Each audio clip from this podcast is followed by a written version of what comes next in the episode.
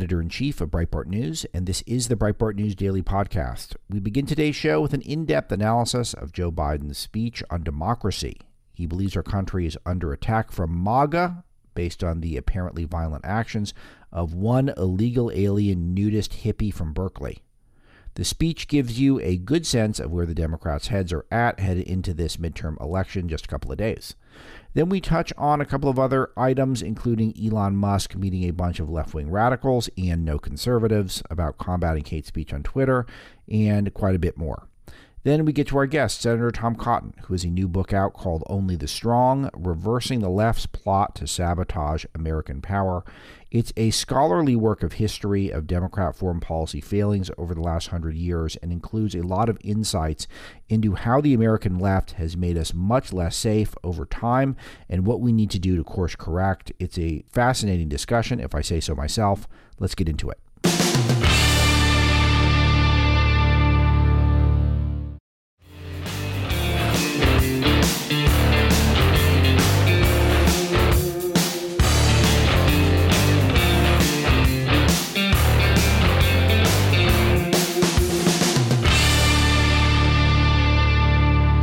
Yesterday was a, uh, a pretty interesting day in the news because we, there was a last ditch Hail Mary effort made by a man occasionally known as Brandon, occasionally known as Dark Brandon. But yesterday he was desperate Brandon. President Biden gave a sort of last minute speech, essentially making the point that the Berkeley hippie attack on Paul Pelosi, which Still, we don't know all the details. Uh, we don't know if he was in his underwear or if they were both in their underwear or who had what hammer or why they were kind of grabbing at each other or why the glass was broken apparently from the inside or why there's no surveillance footage available and why there's no alarm that was that went off and all these details that are missing or why this hippie from Berkeley is supposed to define the MAGA movement None of those answers have been uh, conveyed to the public as of this time. Uh, yet, President Biden, because he is such a unifier and a uniter, uh, declared that basically that guy is Trump and he is representing January the 6th and how January the 6th uh, is worse than three 9 11s in a row and it happens every single day. Uh, that's it in a nutshell. I'm being largely tongue in cheek, but it was somewhat typical Biden in that it was providing a lot of narrative setting that was done. And because most of the narrative that when is, I think he'd figured that worst case scenario, it's, we talk about this for a day or two, and then people move on. Um, and best case scenario, maybe he is able to overturn the narrative. But the narratives now are all very bad. They're all inflation, they're all crime, fentanyl, and political violence from the left is also a factor as well. An Illinois man, Illinois, threatened to kill the Republican gubernatorial candidate, Darren Bailey, and his family. 21 year old Scott Lennox of Illinois left a depraved voicemail last week for Republican gubernatorial candidate Darren Bailey, Jordan Dixon Hamilton, Rise for Us at Breitbart News. He threatened to skin Bailey alive and feed his effing family to him, according to state prosecutors. Jordan Dixon Hamilton continues for us at Breitbart News. L- Lennox had a heated argument with friends at a Chicago bar on Friday over pro Bailey advertisements that made him angry. Lennox alle- alle- allegedly threatened to skin Darren Bailey alive, feed his effing family to him as he is alive and screaming in effing pain. Lennox allegedly called Bailey a piece of white ass racist SHIT in the voicemail. And he goes on. Um, Mr. Lennox is so white, he is translucent. You can see through him in his mugshot. You actually can see through his face and torso into the wall. That's how light skinned he is. We are in an era with some self hating whites going on. So, anyway, so stuff like that, of course, doesn't come up at all. Not even remotely. It doesn't cross Biden's mind that there are any people like that. The only political violence that's ever taken place is Charlottesville the worst act of racism of all time, where one white guy killed one white woman. January the 6th, where the only person who was killed was a Trump supporter killed by law enforcement.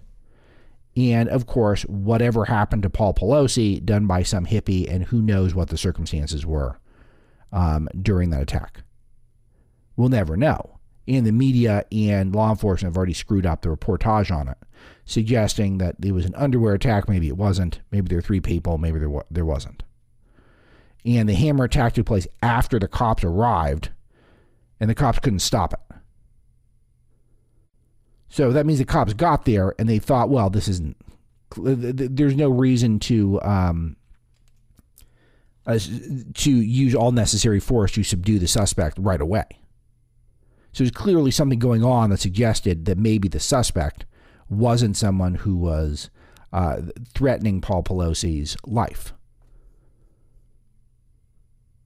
Not to mention, no one's fully explained the "Where's Nancy" stuff. No one's fully explained what you could say "Where's Nancy" for a lot of reasons. Now we're being told now that he was saying "Where's Nancy" so that he could kneecap her. Okay, but there's a lot of reasons to say "Where's Nancy," and I'm not saying that I'm trying to raise some sort of conspiracy. I am trying to point out, though, that when the initial reporting was wrong, who's to say the current reporting's right?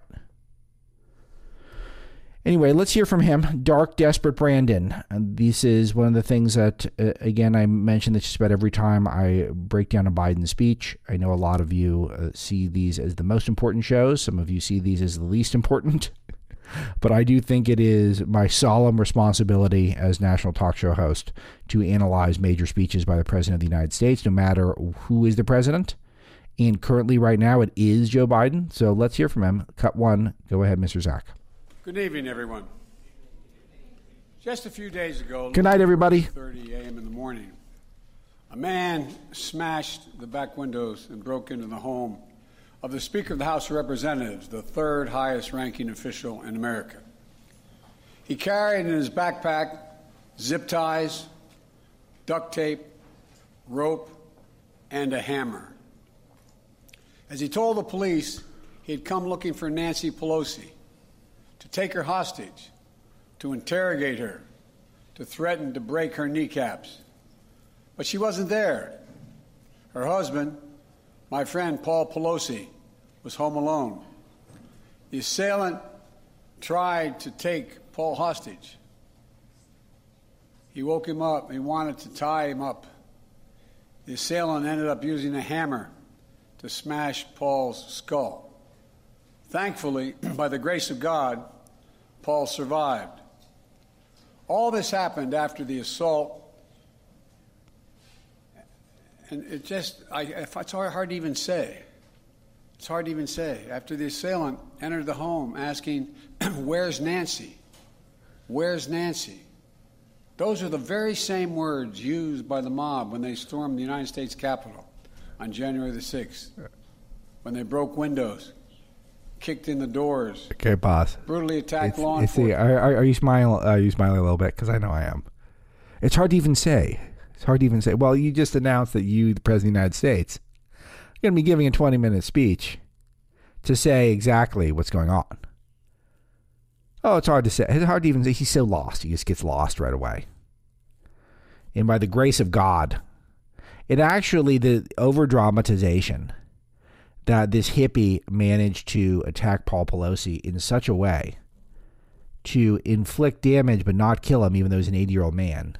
And he didn't do so until the cops arrived. It just reminds you of how ridiculous it is, the narrative that's being told to us. Not to say I know the exact narrative, and not to say this crazy hippie nudist um, is a good guy. I'm not saying that at all. But I am saying that there's something up that we don't know about. And we won't know the answer until after the election so that Biden can do stuff like this. So he can just act like, oh, this is January the 6th again. Um, anyway, that is a that is quite a way to start. So, first of all, the attack is for sure MAGA, and it's just like January the 6th. That's all assumed in the first minute and 55 seconds of the speech because this is a very unifying man who lives by the truth and that is Biden's North Star is just whatever is factual and accurate. Cut two, go. It's a lie that fueled the dangerous rise in political violence and voter intimidation over the past two years. Even before January the 6th, we saw election officials and election workers in a number of states subject to menacing calls, physical threats, even threats to their very lives. In Georgia, for example, the Republican Secretary of State and his family were subjected to death threats because he refused to break the law and give in to the defeated president's demand just find him 11,780 votes. Just find me 11,780 votes. Election workers like Shaye Moss and her mother Ruby Freeman were harassed and threatened just because they had the courage to do their job and stand up for the truth, to stand up for our democracy. This institution, this intimidation, this violence against Democrats, Republicans, and nonpartisan officials just doing their jobs are the consequence of lies told for power and profit, lies of conspiracy Profit. and malice, lies repeated over and over to generate a cycle of anger, hate, vitriol, and even violence. So he keeps talking about violence, and the implication is it only comes from conservatives. He doesn't mention the fact that a Bernie Sanders worker tried to assassinate 11 Republicans at a congressional baseball practice and almost killed Steve Scalise in the process. They don't mention that just a few weeks ago, a teenager was murdered specifically for being a Republican. A Democrat activist did this a couple of weeks ago. Last night, almost while the speech was going on, Republican General Bolduc, who was debating in New Hampshire in an incredibly important race, was physically attacked by an individual outside of the debate. Now, I don't know the exact circumstances of the attack, but Bolduc's um, spokesperson told Breitbart News that before the general went on the debate stage, so it might have literally been during the speech, he was attacked outside the building by an unknown individual. Law enforcement was quickly on the scene dealt with it. Attempted to punch the general. And law enforcement made a quick response, shut it down. This is happening while Biden was giving a speech implying only you guys are violent. You're the only violent people. How many examples do we have to give? All the summer of love rioting. It is. What about the history of a left wing domestic terrorism in this country? Is so deep. We're going to talk to Senator Cotton later in the show about the Weatherman. I mean, it's the, the. I'm not saying that there isn't some level of political violence on the right. I'm not denying that. I'm just saying it's so minimal. And to act as though there is none coming from the left is one where he's assuming all of you are stupid and all of you are incapable of reading and all of you are incapable of informing yourself.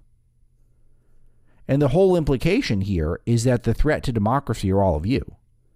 And the worst thing you can do for democracy is to vote your conscience and not vote the way the literal leader of the country wants you to vote. So now we get into the democracy section, which goes on for pretty much the rest of the speech. Cut three, go. In this moment, we have to confront those lies with the truth. The very future of our nation depends on it. My fellow Americans, we're facing a defining moment, an inflection point. We must, with one overwhelming, unified voice, speak as a country and say there's no place, no place for voter intimidation or political violence in America, whether it's directed at Democrats or Republicans. No place, period. No place ever. I speak today near Capitol Hill, near the U.S. Capitol, the citadel of our democracy. I know there's a lot at stake in these midterm elections, from our economy the safety of our streets to our personal freedoms, the future of health care, Social Security, Medicare. It's all important. but we'll have our differences. We'll have our difference of opinion. And that's what it's supposed to be. But there's something else at stake democracy itself. I'm not the only one who sees it. Recent polls have shown that overwhelming majority of Americans believe our democracy is at risk, that our democracy is under threat. They too see that democracy is on the ballot this year, and they're deeply concerned about it. Democracy is on the ballot. And he repeats this refrain. Again, the suggestion is vote with me, the leader of the country, and the party that controls both houses of Congress, or else you do not believe in democracy, even though we live in a republic. And he's not going to acknowledge that at all. So the most democratic thing you can do is support the current regime. Support the will of the president himself, the literal leader of the country. That's true democracy, is to do exactly what the leader says. That's not autocracy. That's democracy. And he'll insist it over and over and over again.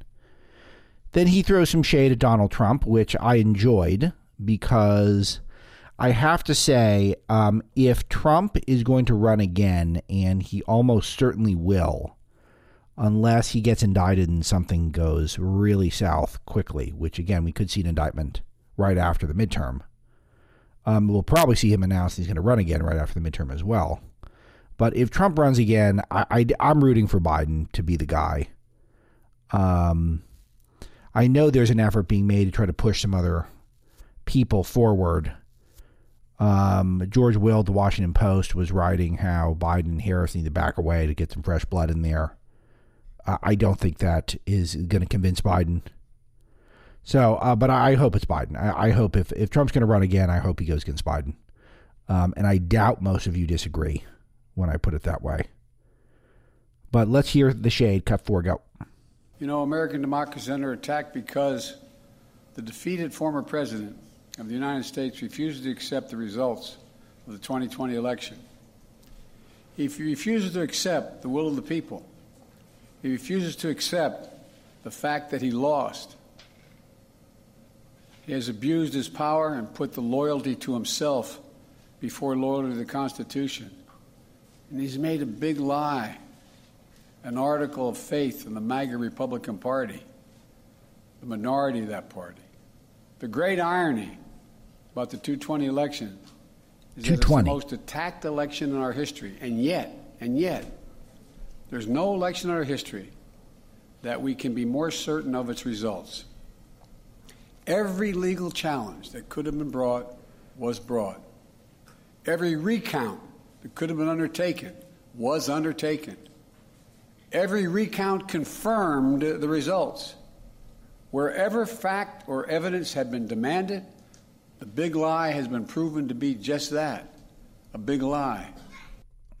Yeah, just such lame rhetoric. Oh, the big lie proved to be the big lie. Ho, ho, ho. Whichever speechwriter definitely went to university came up with that. You had to learn that one in college. Such brilliance. Um, it was the most attacked election, in my opinion, aside from 2016, where an entire political party and the entire media establishment spent the next four years trying to nullify it and trying to act as though it was actually Vladimir Putin who rigged the election on behalf of Donald Trump. So I don't accept at all that the 220 election was the most attacked. And none of this gets acknowledged in the speech, needless to say. Because remember, Republican bad, Democrat good. You could sum up the speech Republican bad, MAGA very bad. Trump bad. Trump violent. MAGA violent. January the 6th every day. That's basically all he's saying. He's not giving any credence to any of the themes that we talk about on this broadcast that we report on, that we report on a Breitbart on a regular basis, and that so many of my colleagues in conservative media uh, report in our news reports, our accurate reports on what's happening in this country.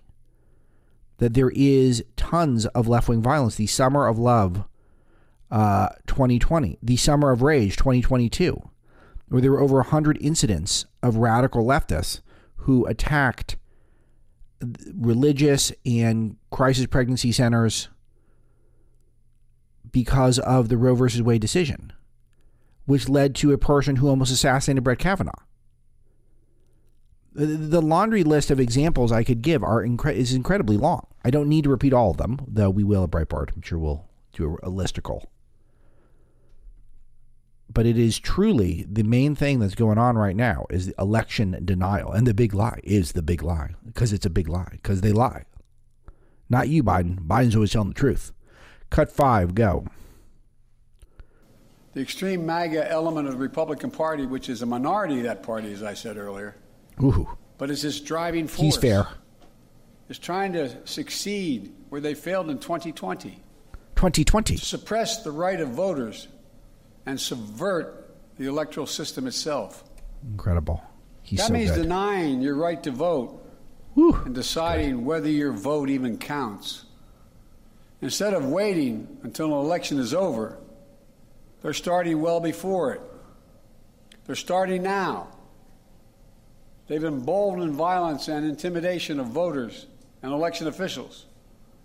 It's estimated that there are more than 300 election deniers on the ballot all across America this year. We can't ignore the impact this is having on our country. It's damaging, it's corrosive, and it's destructive. And I want to be very clear this is not about me, it's about all of us. It's about what makes America America. It's about the durability of our democracy. Wow. For democracies are more than a form of government, they're a way of being. Oh my gosh, it's just it's like a religion. Even though we live in a republic, I, I just don't. It, it must be very frustrating for a lot of you who actually care about our constitution that he speaks as though we live in a democracy when we don't. And no one tells him this. No one says, "Hey, Joe, that's not great." It's it's very irritating to a lot of people who you might want to convince. But I'm sure their tally of 300 election deniers on the ballot in 22. Uh, I'm sorry, in the in the 220 election. That's what he calls it. Oh no, 222 maybe. Um, I'm sure it doesn't include any of the Russian collusion hoaxers. I'm sure it doesn't include people like Stacey Abrams, who never conceded her 2018 loss to Governor Kemp in the gubernatorial race. So it's only people who think that there was some sort of manipulation that went on in uh, 2020. And just because there was no substantial, I'm not saying none, but there was no substantial illegal rigging of the 2020 election that was uncovered, uh, there is certainly legal rigging that takes place all the time. All this is ignored. That a lot of people in this country are deeply concerned about, for example, the oppression of information on tech platforms, which I believe is the number one way that the left is rigging elections, is that they are our town squares are controlled by people who are part of the Biden administration. Eric Schmidt, who's one of the top guys at Google, basically staffs huge wings of the Biden administration. He is a liaison between the tech world and the defense world and the Biden administration. And he was the guy who was maybe the biggest brain of all behind Google. Mark Zuckerberg spent hundreds of millions of dollars to put drop boxes in strategic places to assure Democrats win in the 220 election. Twitter censored accurate stories about Joe Biden's family in order to make sure that Biden won the 220 election. So that's the main rigging that takes place. And then we had all these cheat by mail rules, and he mentioned Brad Raffensperger earlier indirectly in Georgia, who changed all these rules to make it so that all these ballots that would have been considered illegal in 2016 were legal in 2020. Now, is that legal? Can he do that? Yes, he he could do that. But a lot of us are not satisfied with that system. We're not satisfied that a moron like Brad Raffensperger could all of a sudden decide that all these ballots that wouldn't have been legal in 2016 are legal now in 2020. And lo and behold, his state went from a red state to a blue state, Georgia. So th- that's our main focus here. Yeah, a, a few nuts want to talk about Dominion voting machines. And I'm upset that that happens, but it does happen. And it is impossible for anyone on the Democrat side to cast stones, in my opinion, after what went on between 2016 and 2020 regarding Putin and Russia. So it's exasperating, but it's also clarifying that they've got nothing. Joe Biden's got nothing. He's got no closing argument. He's got no case for all of you to uh, vote for him and to vote for Democrats next week. His only case is that Republicans are really bad. I mean, it, it, this is arguments that you might find on The View. These are not arguments that you should be getting from President of the United States, who has his uh, ability to pass legislation. When he spent his entire life building up this moment to be president, he's wanted to be president his whole life. He's finally there in his late 90s or however old Biden is. And now he's there, and it's all about to crumble. And I don't think this helped. I don't think any of this helped one iota. And that's great. That is something I certainly enjoyed. Um, I'll play probably some more clips as the show goes on, but I want to run down a couple other headlines before we go to the polls. Uh, we do some head, some uh, top line headlines from the Governor Bolduc debate in New Hampshire um, against Maggie Hassan. So I would recommend all of you keep that up um, or, or, or keep up on that.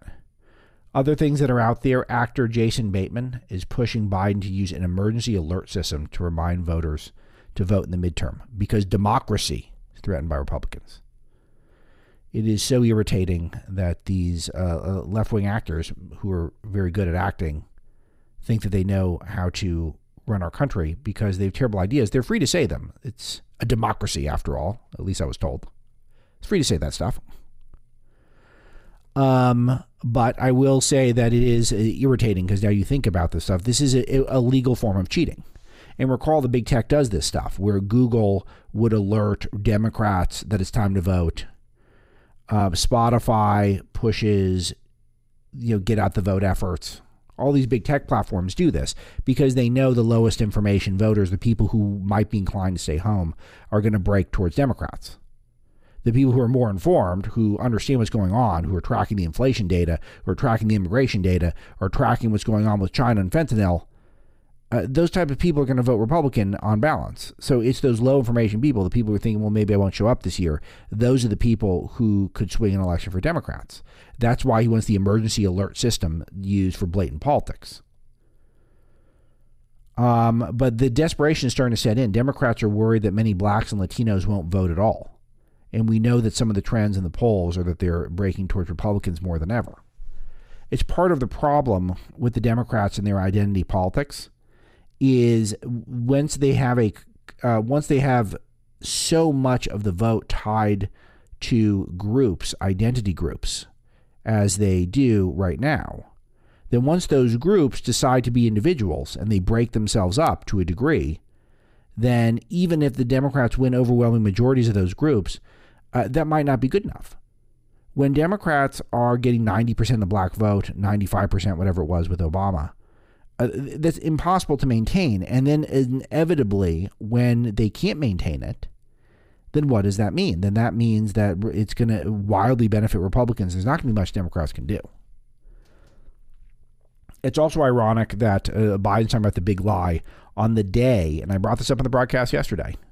The White House uh, falsely claimed on social media that Biden deserves credit for bigger Social Security checks. All right, last one for now, and then um, or last um, and a group of things for now. And again, there's a ton to go uh, left in the news. Fed rate hikes of 0.75 percent. We'll talk about that with uh, John Carney later in the live show, at least. Those of you who get the show on podcast, um, we have three hours every day. On, so uh, SXM app for all that, or listen live, six to nine a.m. Eastern time. Um, b- uh, but we'll get into some of the economic news with him. A couple of media items. Uh, CNN's Jake Tapper is going to exit prime time, according to a report after the midterms due to his poor ratings. Uh, this is a call shot by me. Um, Tapper was probably loved his life at 4 p.m. He's someone who is highly regarded by journalists, but not by actual Americans regular Americans don't find him smug and not compelling on TV, kind of whiny, kind of pompous. and he but he's beloved on left wing Twitter. Um, and I he got passed over by Chris Cuomo in primetime slot for CNN's 9 p.m. hour, and a guy named Chris Licht who took over for Jeff Zucker at CNN after the Cuomo's and Zuckers all kind of fell from grace there, got kicked out. Um, so he pops Tapper into that slot that Tapper missed out on a few years ago, and the ratings are uh, dropping. And we're close to an election, and no one's tuning in to CNN. Absolutely no one is tuning in to that network, even though we're about to have an election. And Tapper is supposed to be the best political guy. So they're going to have to kick him out, uh, which is exactly what I suspected. Um, there's no way people are going to watch Tapper at, at, at, a high enough level.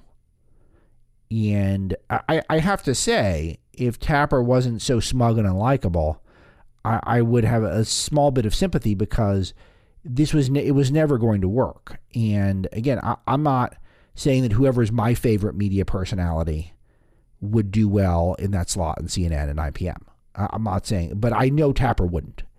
And that was crystal clear when they put him in a few weeks ago, and no one's tuning in. So that's going to end. And I don't know what it'll do. They'll probably send him back to daytime TV on that one. Um, but still, it's fun to watch the bad guys lose. But I have to say that was was was so obvious. Um, you have to wonder what's going to go on over at CNN. If those are the moves the great Chris Licht is making, it's the it is clearly a bad idea, and it failed. All right, uh, last one. So Elon Musk is uh, in charge of Twitter, and there's reason to believe that he is uh, uh going to disappoint wildly. Uh, I have stated that he's got a impractical set of tasks ahead of him. He needs to make the the platform palatable for advertisers and defend free speech, and at this point in time, it's almost impossible. So the latest steps he's taken is that he's announced that anyone who's on a blacklist right now is not going to come off for a few weeks. So he's going to be thinking about it for a few weeks. So all of you Babylon Bee fans, all of you Donald Trump fans, um, the blacklist will continue in the Musk era for at least a while longer. So now, do I think he'll be able to maintain it forever? He probably can't. But again, the first move, now that he's the boss, is not to uh, turn off the blacklist. His first move is to think about it. And who's he thinking about it with? He's assembled a council of people to talk about hatred on the on the platform, and it includes zero conservatives. It includes people from the ADL. It includes people from BLM. It includes people from all sorts of different left wing corners of the world. One person from the Bush Foundation. But no one that is actually a right of center individual is included in this group. So he even talked to a guy named Yoel Roth who thinks that Trump supporters are Nazis. And this is a person that uh, Musk is counseling on hatred on the platform. He once called Trump supporters actual Nazis and called Trump a racist tangerine. And this is a person who was brought to discuss uh, hatred on the platform with Musk no one from the MAGA world, no one from, I would say, the anti establishment conservative world in media was included in this group that Musk assembled. So, uh, just to let you know, it is um, our democracy is at stake. That's all I have to say.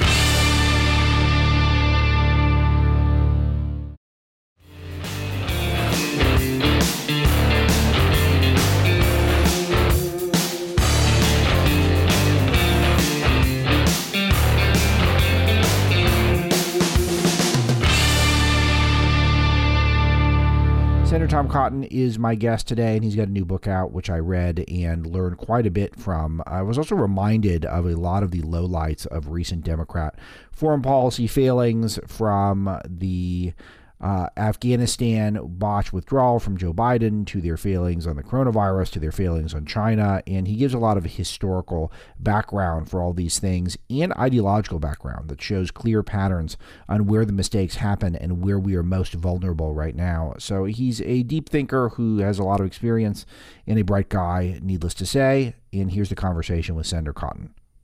Senator, great to have you on the broadcast. I, I will ask you one non book related question because I think the timing is pretty significant. That last night we watched the President of the United States give a speech about democracy and how democracy is under attack, and he didn't cite anyone on his own side who attacks our democracy with violence, with political violence.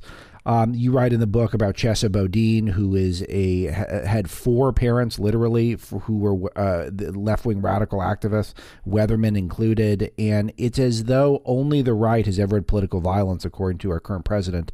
Uh, I, I feel like I'm taking crazy pills sometimes, though. I guess at this point with Biden, I would expect nothing different from him, but. Uh, you would almost chuckle if it wasn't so significant, but having just written about some of this stuff, uh, give me your thoughts on that on the speech. Yeah, Alex, thanks for having me on to talk about only the strong. You know, the, the speech last night I, I thought was interesting um, because the president kept talking about democracy being on the ballot. Uh, what's actually on the ballot are Democrats, and the American people are about to repudiate the Democrats and their ideological agenda. Uh, you know, they talk a lot about threats to democracy. I think they really worry about threats from democracy because they know the voters are about to deliver a very harsh verdict on the failures of two years of unified Democratic control in Washington.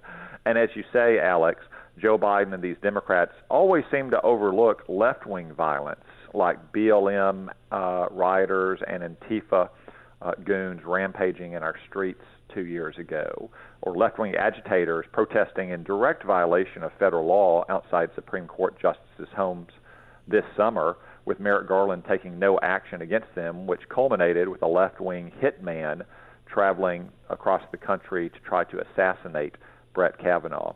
And as I write in Only the Strong, you had Chesa Boudin in San Francisco, one of the original Soros prosecutors, who had not one but two sets of terrorist parents associated with the weather, uh, Weatherman terrorists of the 1960s and 1970s. Now, ordinarily, Alex, I, I wouldn't criticize someone for their parents. We don't get to choose our parents, or don't even get to choose uh, when our terrorist parents get sent to jail, the fact that they leave us with their best friends who are fellow terrorists, who are, by the way, Bernardine Dohrn uh, and Bill Ayers. You might have heard of them before with Barack Obama as their early sure. patrons in Chicago. But Chesa Boudin went on in their footsteps to work for Hugo Chavez and try to undermine law and order in San Francisco. One reason why you saw that terrible attack on Paul Pelosi is that San Francisco has declared itself a sanctuary city where illegal aliens like his assailant can uh, roam free, and they refuse to enforce basic law and order there. Yet you never hear these things from Democrats like Joe Biden. It's true, and it's also interesting to hear him obsess over democracy. I know that a lot of the underpinnings of your your work here in this book are referring to our founding documents and our founding fathers and our founding principles. Uh, Biden is obsessed with quote unquote democracy. Of course, he wants you all to vote exactly as he does, which is the irony is not lost on us here. Um, but we are in a constitutional republic, and he never talks about it that way. I just find it incredibly odd, and it's very triggering to the Patriot audience. It, it really is. Um, you know, it's also ironic to me that he gave that speech from Washington, D.C.'s main train station, uh, which is ground zero for homelessness in Washington D.C. I think they may have had to yes, route out right. all of the homeless in their tents in front of Union Station. And furthermore, anyone who's ever taken that train, as I know, uh, as I have, know that there used to be a Starbucks right next to the train stop, so you could grab a cup of coffee and maybe a muffin for your morning commute. They had to close that store because uh, Washington D.C. and Union Station had so much homelessness and so much crime, they closed a lot of other stores in that station. That's more telling as as a reflection on the failures of the Democrats' agenda than anything Joe Biden said last night. So the central premise of Only the Strong seems to be that the Democrats always blame America first, and they don't really seem to like this country, and that seems to make us weaker. That is manifested in our foreign policy and uh, makes our country much more vulnerable. And Republicans, for whatever faults they might have, do ultimately want to conserve our founding principles and are, uh, and and want to preserve our heroes and the key elements of our, na- of our national myth. Um, and I, I wanted you to speak to this broader point about why you wrote the book and um, kind of assess my summary of the thesis. Sure, Alex. What ails America today is not just an accident. It's not Joe Biden's bad luck that he happened to be in office. when we have 13% inflation or gas at five or even six dollars a gallon in some states. The sense of decline most Americans have um, is again not an accident. It's not unintentional. It's decline by design.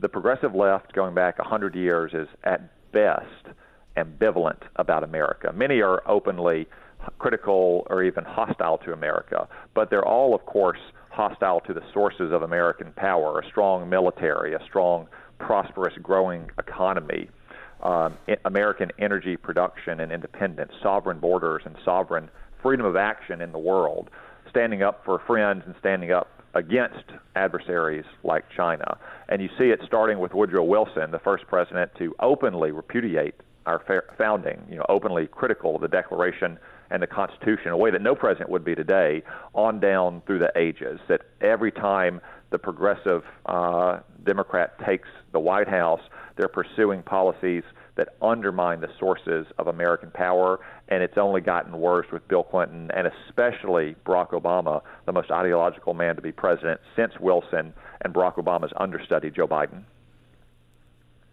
So Wilson is really the super villain of the book, and uh, yet I find that the left doesn't cite him often. They don't seem to celebrate him. It seems like there's more people who celebrate Karl Marx than Woodrow Wilson, but you do lay it out as though his ideology really is the basis for the modern progressive woke left, uh, for to a at least on the foreign policy front. Um, why do you think he is so influential but still not cited that much? Well, for one, it's a bit of an embarrassment to the progressive movement that their really their founder and their political patron saint was a virulent racist. Um, so uh, he's been canceled ah. by much of the progressive left. But you know, Alex, they can take his name off the buildings, but they can't take his ideas out of the buildings or out of their mm-hmm. movements. What a, a fundamental premise of the progressive movement was that our founders had lived in a time-bound era. They couldn't see over the horizon that scientific pro- and technological progress was coming, that Darwin was going to reorient the scientific world. They had this foolish idea that we had God given natural rights, that we had a fixed human nature that never changed. The progressives knew better. They knew that everything was historically and time bound, that man's nature would change, that we would therefore improve morally, not just scientifically and technologically, and that you could perfect human nature and ultimately, therefore, perfect society um, you could uh, uh, achieve utopia or return to the garden. You didn't need foolish things like the separation of powers and checks and balances and federalism. That's why Wilson is really the patron saint also of the vast administrative state we have today, where supposedly neutral, nonpartisan scientific experts could carefully calibrate all of the various conflicts or the tensions or the needs of our society, as opposed to the people's elected representatives doing so with those critical constitutional curbs on them. Extended to the to the world, when progressivism meets the world in World War One, you see Woodrow Wilson declaring war not to defend America's interests, not to say avenge the Americans who were sank uh, and killed on the Lusitania or uh, to defend our borders because Germany had started conspiring with Mexico to seize the American Southwest, but rather on defensive abstractions, on the rights and freedoms of small nations to choose their own course in the world, or to have you know world peace through the League of Nations, this vast globe-spanning network. Um, very different from what the founders would have done. They would have probably declared war on Germany, but they would have done so specifically in America's interests. And you still see that trend today in liberal internationalism they're willing to use American power to redeem America's flawed, sinful nature as long as it doesn't advance our interests, as long right. as it's on behalf of someone else. You know, if you were to ask progressive internationalists who talk about, you know, going to war, deploying troops, what's in it for us, their answer would be nothing. And they would think that that's a virtue. That shows that you're not selfish, that you're not nationalist. Uh, but of course, once you repudiate the American founding, it's a very short trip to repudiating America itself. That's what happened in the 60s and the 70s with the Blame America First Democrats, with Chesa Boudin's parents and their cohorts. They think America is so flawed, so deeply sinful that we simply can't redeem ourselves, that we should do nothing other than pull on our horns and atone for our sins and conciliate with communists. People like Bernie Sanders would fit that mold. You know, Most Yeah. Americans know Bernie Sanders as an angry old man who wants to introduce socialism to America. Well, 40 years ago, it was very different. He was an angry young man who wanted to Yes. introduce socialism to America. And as the mayor of Burlington, Vermont, he actually traveled to Nicaragua to celebrate uh, Soviet puppet Daniel Ortega and to condemn America. Um, so nothing is really new under the sun with these progressives. It's just that you see these t- these two uh, different kinds of approaches to the world, using American power only on behalf of other people, or not using it at all because we're so flawed and sinful. The common premise is America's a flawed, sinful place. We shouldn't be the leader of the free world as we were under Ronald Reagan. We shouldn't be strong and competent and assertive of our own interests. Yeah, and as you remind us in the book, uh, Sanders honeymooned in, in, in Russia, which is just an, a surreal thing that is conveniently people don't bring up very often. Uh, It seems like uh, something that is really chilling that you identify is that we're not even, it's not even that we have some self hatred and that we work against America's interests. We even work against the interests of our allies. And it feels like this is something that could put us on the path to ruin because we need to be good allies. We need to make good on our promises to our allies if we want to continue to be a superpower. But again, I think latent to the text here is that we're not trying to be a superpower. We're trying to uh, erode our power uh, internationally. But uh, I found this to be, I found that to be a very depressing reality to contemplate that we are not good allies any longer. Well, you, you see this consistently with modern Democratic presidents. Um, they abandon our friends and they conciliate and appease our adversaries.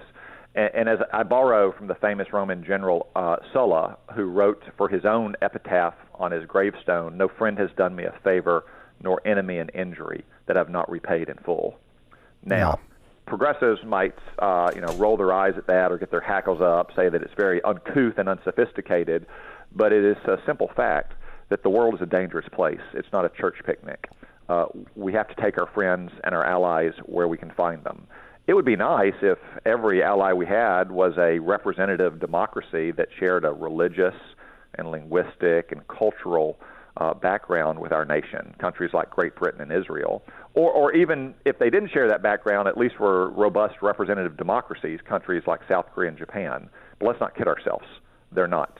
And we have to take our friends where we find them. And even when they don't share our political system or our cultural and social sensibilities, if they're pro American, then we should support them and work with them. And if they're anti American, we shouldn't. And you see this most notably with uh, Barack Obama and with the Middle East.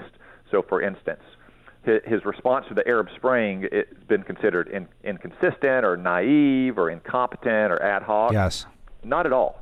Uh, Barack, don't believe Barack Obama was naive or incompetent. He was ruthless in pursuit uh, of his ideological agenda to undermine American power. So he overthrew Hosni Mubarak, the pro-American strongman in Egypt. He militarily intervened to topple Muammar Gaddafi, who was a, a strange megalomaniac dictator who had a lot of American blood on his hands. But by 2011, he had come in from the cold. He had been scared straight, and he was a de facto ally. Yet then he stood by idly while Bashar al Assad uh, butchered his own people, even as we had many more interests in Syria than we did in Libya. So, what's the unifying theme?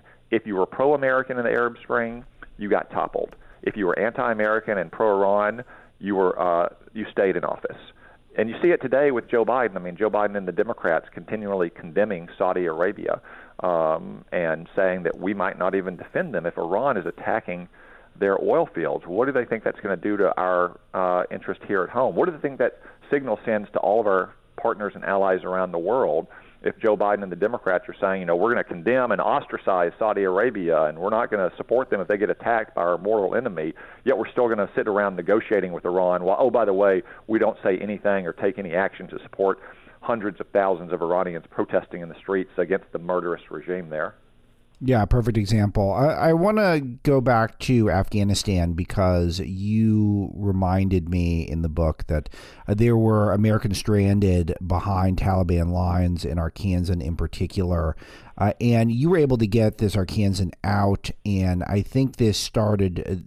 Uh, I, I think this, uh, however, though, this had a there's a sense of foreboding here because it just showed how the Biden policy here was going to fail catastrophically, and I think it might even be worse than uh, uh, than than uh, I, I, was even able to glean from afar. Uh, tell me about this story and why you think this is maybe the most significant blunder of the Biden administration so far. So uh, it wasn't just a humiliating moment for America, probably the most humiliating since the fall of Saigon when we had to airlift people in helicopters off of our embassy there, which, by the way, Joe Biden also had a hand in as a young senator cutting off military aid to South Vietnamese government so Ho Chi Minh could run uh, through uh, all of South Vietnam. Um, it was a strategic disaster of the first order, what a Chinese communist propaganda outlet called the Afghan effect. It's not a surprise that Vladimir Putin began marshaling forces on Ukraine's border shortly after our humiliation in Afghanistan. And, and I knew, I could see, uh, I was receiving the same intelligence briefings that Joe Biden did, that the Taliban were gaining in strength last spring and summer, and the Afghan government was wobbly, especially once Joe Biden withdrew even civilian contractor support to the Afghan Air Force so they could support their own troops on the ground without us having to support it with our Air Force. So when he said in July that you are not going to see something like we saw in Saigon, there's not going to be a rapid collapse, I wasn't really sure what he was talking about. But once Kabul actually fell, and I learned that I had an Arkansan stuck behind enemy lines, it only then became clear the scale of, of the fiasco, the incompetence that had gone into this. You know, the military and our intelligence agencies had done a pretty good job of planning to get their own people out, our intelligence officers and, the, and our troops. The State Department is responsible in these situations for evacuating non combatants, and they had totally fallen down on the job. So many of you, your listeners, may remember we had thousands and thousands of Americans stuck behind enemy lines. And, you know, I, I kind of turned my office into a, a makeshift emergency triage uh, um, office so we could take calls and emails from people behind enemy lines. I was fortunate that one of my young aides was a reservist mobilized at the airport in Kabul, so she could provide information to us and vice versa. A lot of other Senate offices did the same. You had a lot of veterans and generous philanthropists working as hard as they could to get Americans out before we left uh, with our final troops from Kabul, the Kabul airport. But it's just a sad commentary that that senators and veterans and philanthropists had to support these efforts as opposed to the administration, which is tasked with this responsibility to protect American citizens. Uh, one other thing in the book that I think is really significant that you bring up, which is I thought I hadn't had before, which is how bad treaties are. They're so often not honored and they represent things that I don't even think are productive. And it feels like our treaty culture, where I think a lot of the bureaucratic globalist left uh, has uh, this uh, ideal of what a treaty could do. And it just never turns into anything productive. It seems like. I mean, I'm, obviously there's some notable exceptions, uh, but when did you come to this? And give me some examples. Um, well, I write in the book that uh, you know these globalist progressives try to undermine American sovereignty in many ways. You know, tying us down to globalist institutions like the United Nations or the International Criminal Court, or opening our borders and opening our markets uh, without any regard to trade practices that are unfair to our workers. But one example of it is one-sided treaties. Um, so, for instance, the the New START treaty, which is the major arms control treaty we still have with Russia, uh, Obama passed in 2010. It required us to reduce our nuclear forces while Russia was still building up to those caps, obviously one-sided. Or treaties that I mentioned in, in Only the Strong as well, like the Intermediate Range Nuclear Forces Treaty. Ronald Reagan negotiated that. That's an example of a good treaty because it asymmetrically favored us. That was a time when we had short range, medium range cruise and ballistic missiles in Europe that were nuclear capable, which greatly, greatly frightened uh, Soviet Russians because of their short travel time and they could hold Moscow and Western Russian military targets at risk. We didn't face the same risk because unless they were going to put missiles back in Cuba, they couldn't reach us with those missiles. So Ronald Reagan was able to eliminate an entire category of weapons. However, by the time I got into Congress, that treaty was obsolete. Not because the Soviet Union no longer existed, but because Russia was building those very missiles. Even the Obama administration admitted that they were building intermediate range missiles, yet they refused to take action. And, and when President Trump finally decided to withdraw from that treaty, you had, of course, Bernie Sanders and Nancy Pelosi and Joe Biden condemning him from destabilizing actions. Think about it a, a treaty that was so one sided that it only covered two nations and one nation was cheating on it, and therefore we were the only nation on earth voluntarily restraining ourselves from building these kind of missiles at a time when China was building them by the thousands to threaten right. not only Taiwan but also our troops in places like South Korea and Japan. Yet the, for the Democrats, all that matters is the fact of a treaty, not what the treaty actually does to our enemies or to the United States. And you say it right that it is all about undermining our sovereignty, and it just seems like trying to put power on uh, unelected bureaucratic experts is the ideal goal for so many on the globalist left right now. And I think that traverses nations, but that does speak to so many of the themes in the book about how it just feels like. Uh, many of the people who are have, have guided our foreign policy left of center over the last hundred years see that as the ideal. The ideal is these unelected globalist bureaucratic bodies controlling Americans America's sovereignty and not the people, not the will of the people, and certainly not people who put America first.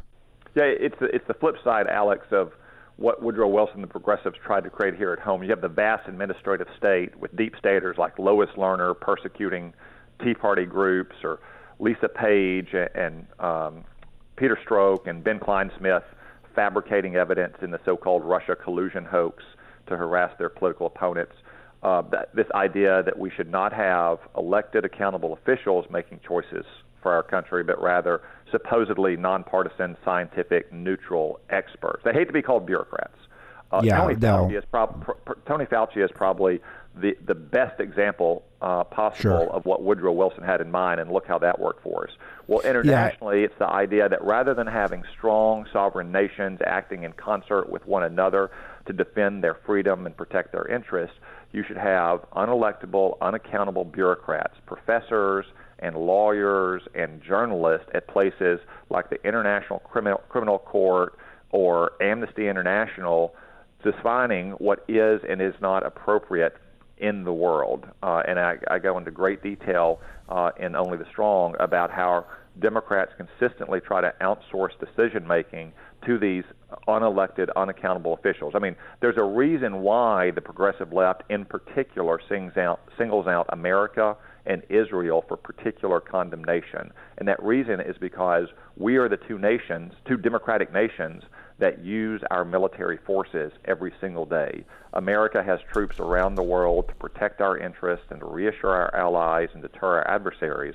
Israel obviously uses its military to protect its citizens from terrorist attacks or attacks from Hezbollah or Syrian forces or Iranian forces or what have you, and that is a ongoing daily repudiation of their globalist fantasy that the world can be governed by a bunch of bureaucrats and lawyers and professors sitting in The Hague. Senator Tom Cotton again is my guest, Republican from Arkansas. Only the Strong is his new book out now, Reversing the Left's Plot to Sabotage American Power. it is a scholarly work of history, but also has um, some recommendations on where we can go from here. Uh, Senator, I have a lot more that I want to get to with you, so maybe we'll do a part two, but there's two questions I got to ask uh, before I let you run. Uh, first of all, you connected something that I think is pretty brilliant, and I had not thought of things this way, that it seems like it, I, I, I'll, I'll phrase as a question. Do you believe Russia would have invaded Ukraine if Joe Biden hadn't so bungled the Afghanistan withdrawal uh, two years ago?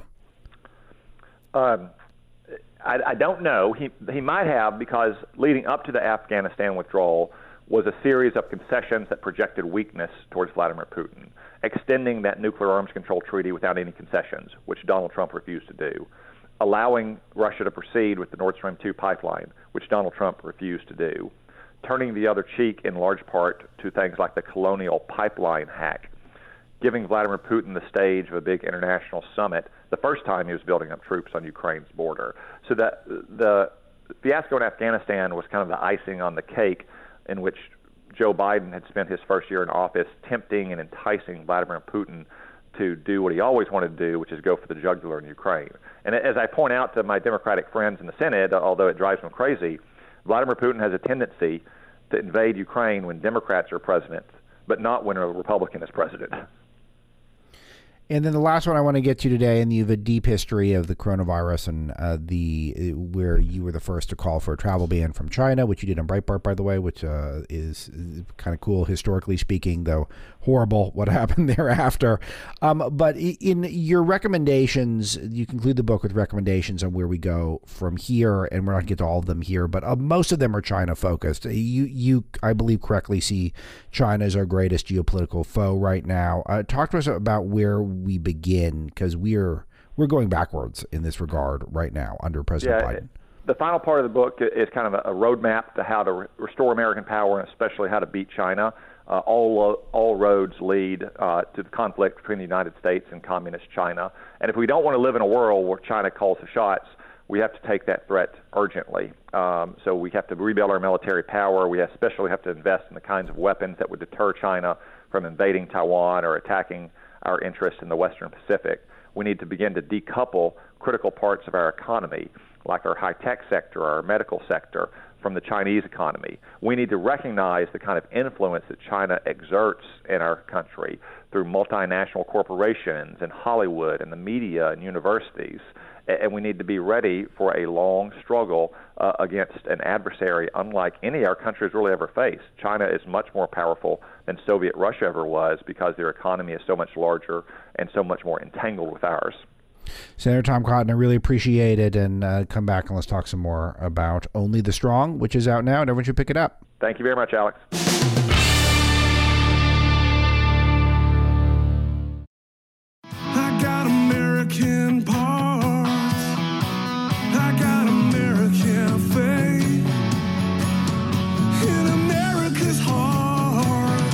Is today's broadcast. Thanks to producer Zach Jones and Greg Eben, as well as Robert Marlowe, who helps me pick topics, and to all of you who've told 10,000 friends and family members about the broadcast. Can't thank you enough, and we'll talk to you tomorrow.